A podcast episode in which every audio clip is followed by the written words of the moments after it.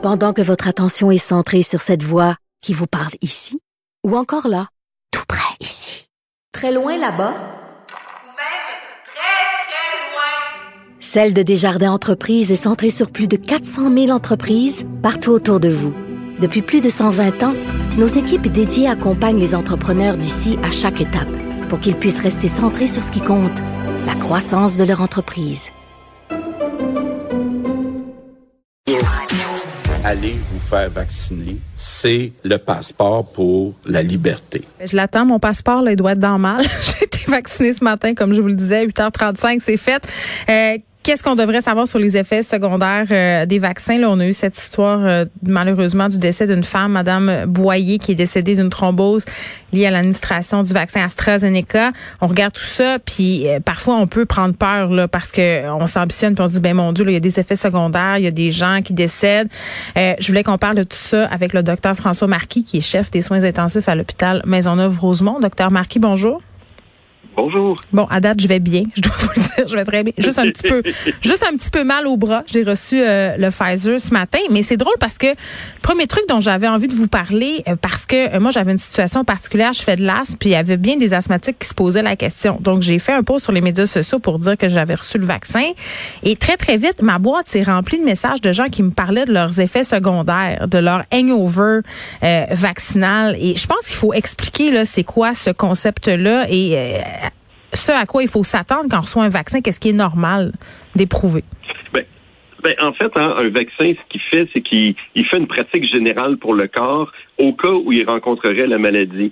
Donc, quand les gens attrapent une grippe, mettons qu'on parle juste d'influenza, mm. oublions le COVID 30 secondes, euh, le corps se défend. Et quand on file grippé, en réalité, c'est pas les symptômes de la grippe qu'on a, on sent la réponse du corps humain. Et, c'est pour ça qu'on parle de symptômes grippales pour décrire plein, plein, plein de maladies, parce qu'en réalité, c'est comme ça que notre corps répond. Donc, à la base, la réaction au vaccin, mm. c'est essentiellement ce qu'on ressent de la machine humaine qui est en train de fourbir ses armes puis qui se dit ah oui on y va on fait notre pratique générale et, c'est simplement ça. Donc à la base où on sent absolument rien où ce qu'on s'attend à sentir c'est de se sentir un peu grippé euh, mais c'est pas une grippe parce qu'on a attrapé une maladie. Il n'y a aucun vaccin qui est capable de nous donner la COVID. Mm-hmm. Hein? Ça, faut s'enlever ça de la tête. Ce qu'on sent, c'est notre corps qui, se prépare et, qui fait sa pratique générale. c'est bon signe. un jour il est en contact avec le, le vrai virus. Oui, donc c'est bon signe d'avoir en quelque sorte des effets secondaires. Ben oui, maintenant, euh, rapidement, les gens vont sauter aux conclusions. Mon Dieu, c'est comme moi, j'ai été injecté, là, j'ai rien, rien, rien senti. Puis là, les gens vont dire, oh mon Dieu, le vaccin n'a pas été efficace, j'ai pas eu ce, symptôme post-vaccin-là.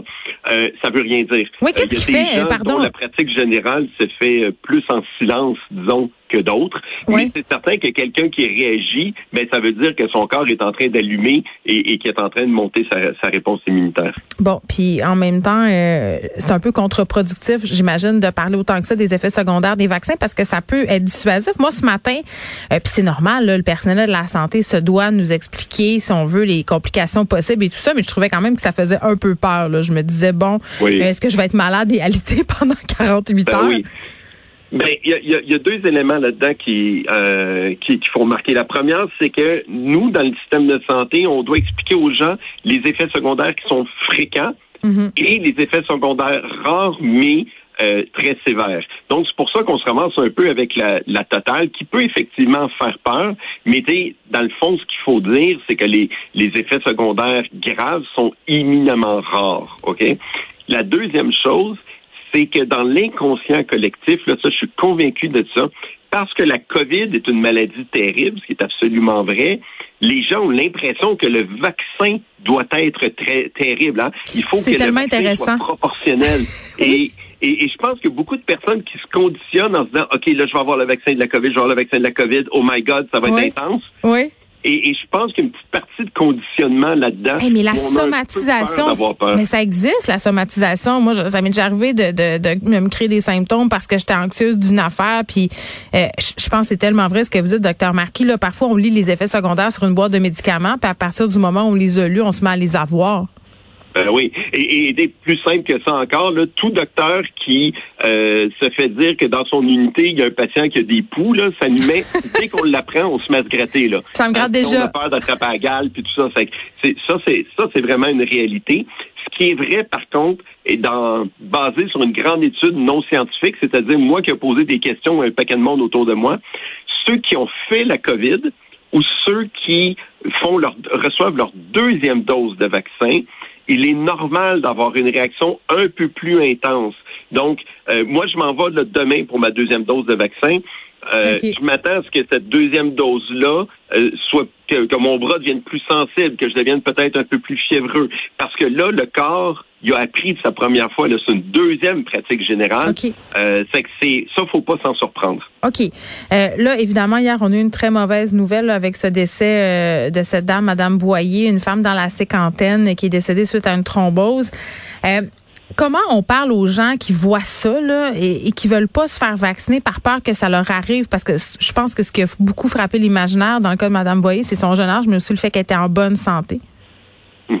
Bon, premièrement, ces réactions immunitaires-là, c'est une réaction immunologique. Hein. C'est euh, le corps, en se fabriquant une défense, attaque les plaquettes. Là, c'est, comme ça que ça fait euh, ce problème-là. C'est pas lié à l'état de santé préalable. C'est que ça, c'est la première des choses. Euh, puis si vous êtes asthmatique, il n'y a pas plus de chances que ça arrive. Puis si vous êtes cardiaque, il n'y a pas plus de chances que ça arrive. C'est un peu comme on tire à la courte paille. C'est extrêmement rare. Et la plupart du temps, ça se traite.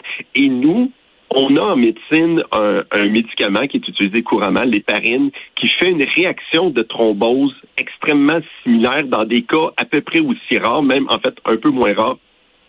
La plupart du temps, ça se traite très bien. Je comprends les médias euh, de, de, mettre une certaine emphase là-dessus parce que je pense que ça surprend tout le monde, ça inquiète tout le monde. Mais c'est un peu le même principe qu'on n'arrête pas de parler des gagnants de l'Auto-Québec, même s'ils sont excessivement rares et ça entretient le rêve. Ben, ici, on parle des complications excessivement rares et ça entretient la mm. peur. Mais en pratique, on a beaucoup plus de chances de mourir d'un paquet d'autres choses que de mourir de cette complication-là extrêmement rare qui, on se le dit et on se le répète, pour la plupart des gens, est traitable. Oui, puis moi je veux juste dire au passage là, que la famille euh, de Madame Boyer euh, fait quand même des commentaires en disant euh, de faire attention. Oui, si on se sent pas bien, d'aller consulter rapidement, mais on quand même enjoint la population à aller se faire vacciner. Là. Oui, effectivement, il faut comprendre que c'est vraiment c'est comme le, jumeau négatif de gagner à la loto. Mm. C'est à peu près le même niveau de risque et, et c'est vraiment aléatoire. Là. Maintenant, la probabilité que ça arrive à tous et chacun qui va se faire vacciner, et encore une fois, euh, les, les, vaccins, là, de ce que je sais, là, les vaccins de Pfizer puis de Moderna, eux autres n'ont pas euh, ont pas eu ces, ces problèmes-là. Euh, ça reste une celui du AstraZeneca, euh, puis le Johnson, euh, ça reste tellement rare que tous les avantages sont du côté d'aller se faire mm. vacciner. Euh, c'est à peu près l'équivalent que de dire, moi, j'ai entendu parler de quelqu'un qui s'était fait tuer par son sac gonflable. Je veux qu'on enlève tous les sacs gonflables de toutes les voitures. On peut pas se baser sur l'exception pour justifier d'enlever la sécurité à la grande majorité des gens. C'est vrai, c'est vraiment une belle image, l'image de la loterie. En terminant, docteur Marquis, comment ça se passe de votre côté à l'hôpital aux soins intensifs? Là, j'entendais euh, François Legault dire qu'à Montréal, étonnamment, ça allait bien, qu'on résistait, euh, puis qu'on était venu même à bout de cette troisième vague-là. Est-ce que vous voyez ça euh, sur le terrain? Bon, j'oserais pas dire qu'on est venu à bout de la troisième vague. Je pense qu'on a réussi à pas se planter ça, c'est une réalité. Puis je pense que tout ce qu'on a fait, et ça, c'est c'est un c'est une façon de dire à tout le monde, écoutez, tous vos efforts ne sont pas en vain, là, ça fonctionne ce qu'on fait à Montréal. Hmm. Maintenant, ne crions pas victoire tout de suite. On se rappelle que la vaccination, ça nous prend nos deux doses.